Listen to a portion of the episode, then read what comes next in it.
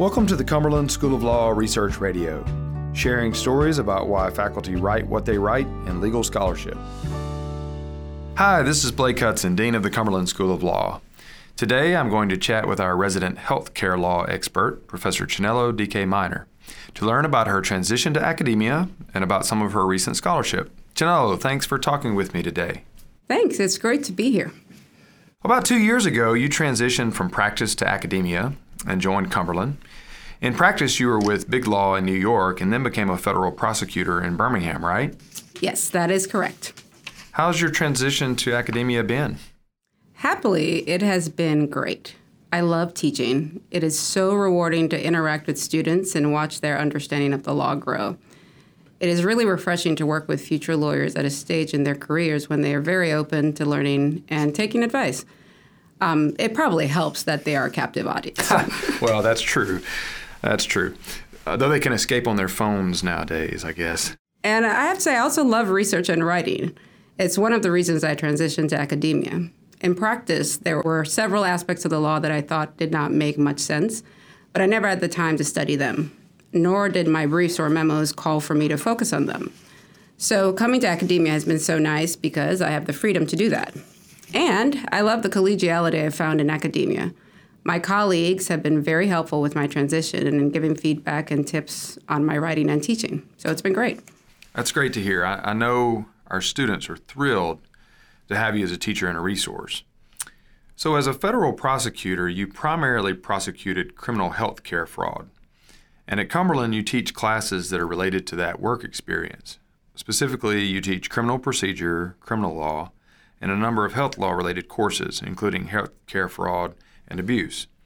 Tell us more about your scholarship and if you have some projects you're especially excited about. I'd be happy to. Right now, I am working on two related articles. They're both focused on something that perplexed and frustrated me as a healthcare fraud prosecutor. Specifically, that unlike the broader healthcare fraud laws, the primary federal anti kickback law protects only government health insurance plans like Medicare and Medicaid. We should probably start with some of the basics for our listeners. What are examples of the broader healthcare fraud laws? That's a great question. At the risk of oversimplifying it, healthcare fraud occurs when a provider lies or makes misrepresentations to a health insurance plan about the services he or she provided in order to get paid. For instance, it would be fraud if, say, a provider simply clipped a patient's toenails but billed the clipping as an expensive toe surgery. Or it would be fraud if a provider ordered medically unnecessary genetic tests for his or her patients and then represented to the insurance company that the tests were necessary. Ah, and, and what are the anti kickback laws that you mentioned specifically? Well, in a nutshell, and again, oversimplifying, Kickback laws prohibit payments to providers in exchange for the provider to prescribe or refer an item or service. So let me explain it with an example. Say a back brace supplier wanted a doctor to refer the doctor's patients to the brace supplier. Well, how does the supplier do that? The supplier could either do it by providing the best quality and ideally best price braces on the market and convincing the doctor that these particular braces are best for the patients. Or the supplier could just pay the doctor a fee, called a kickback, every time he or she referred a patient to the supplier. The anti kickback laws ban those payments. Ah, got it, got it. Now, as you can see from the example, kickbacks incentivize doctors and other providers to base patient care on the provider's personal financial gain instead of the patient's best interest. Doesn't seem good and seems a little contrary to the do no harm mantra. Yep, it isn't. Kickbacks have at least two negative results. One of them is they often result in patient harm, in some instances, significant patient harm. Second, they often lead to fraud. That is, to patients getting unnecessary and often very expensive care which adds to our already skyrocketing healthcare costs. So, given that, anti kickback laws seem quite sensible. Uh, you said that as a prosecutor, you found it frustrating that the law only protects federal government health insurance plans? Yes. So the primary criminal kickback law, the anti kickback statute, only applies when kickbacks are given or paid for services that government health insurance plans like Medicare and Medicaid pay for.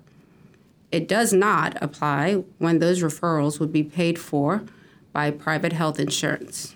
For instance, Blue Cross Blue Shield of Alabama. That's interesting. As a prosecutor, that made little sense to me. To quote the famous bank robber, Willie Sutton, healthcare fraudsters go, quote, where the money is. That means that for the most part, fraudsters don't target just government health insurance plans. They go wherever they can successfully commit fraud, often using kickbacks. And that is usually both government and private health insurance programs. So, this omission from the federal anti kickback laws makes even less sense when you consider that the majority of Americans have private health insurance. Yeah, I think I heard that something like over 60% of Americans have private health insurance. Yep, approximately 65% of Americans have private health insurance. Most get it through their employers, and others purchase it individually. So, more people are actually threatened by kickbacks in the private market than the government market, meaning the law has a glaring hole in it, to say the least. Exactly. Assuming fraudsters target both, which multiple congressional reports have recognized that they do, this means that there is more opportunity for kickbacks to be paid for items or services that are paid for by private health insurance plans. And that creates more opportunities for fraud and patient harm. So, how did this issue affect your work as a prosecutor? The limited application of the anti-kickback statute it, it, forces prosecutors to artificially distinguish between conduct against private and government health insurance and complicates prosecuting already incredibly complicated cases. It also requires prosecutors to charge cases in ways that don't fully capture the conduct involved. And because of that, many prosecutors around the country have started using ill fitting laws to fill this gap in the kickback laws.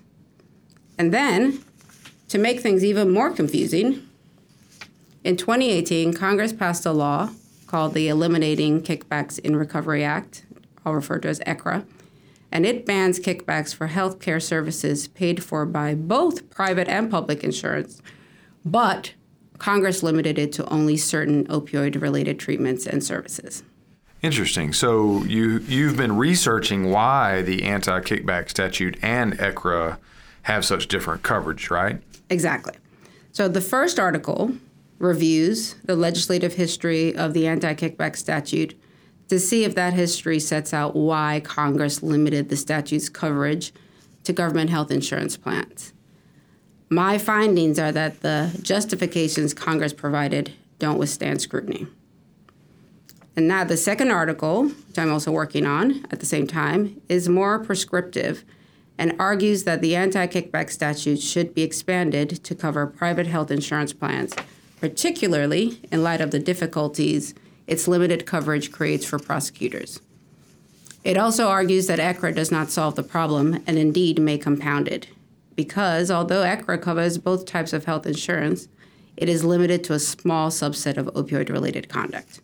Well, and we should share with our listeners that you were one of only four junior faculty selected to present a draft of your paper at a recent Health Law Scholars Workshop, co sponsored by the American Society of Law, Medicine, and Ethics and the St. Louis University Law School Center for Health Law Studies.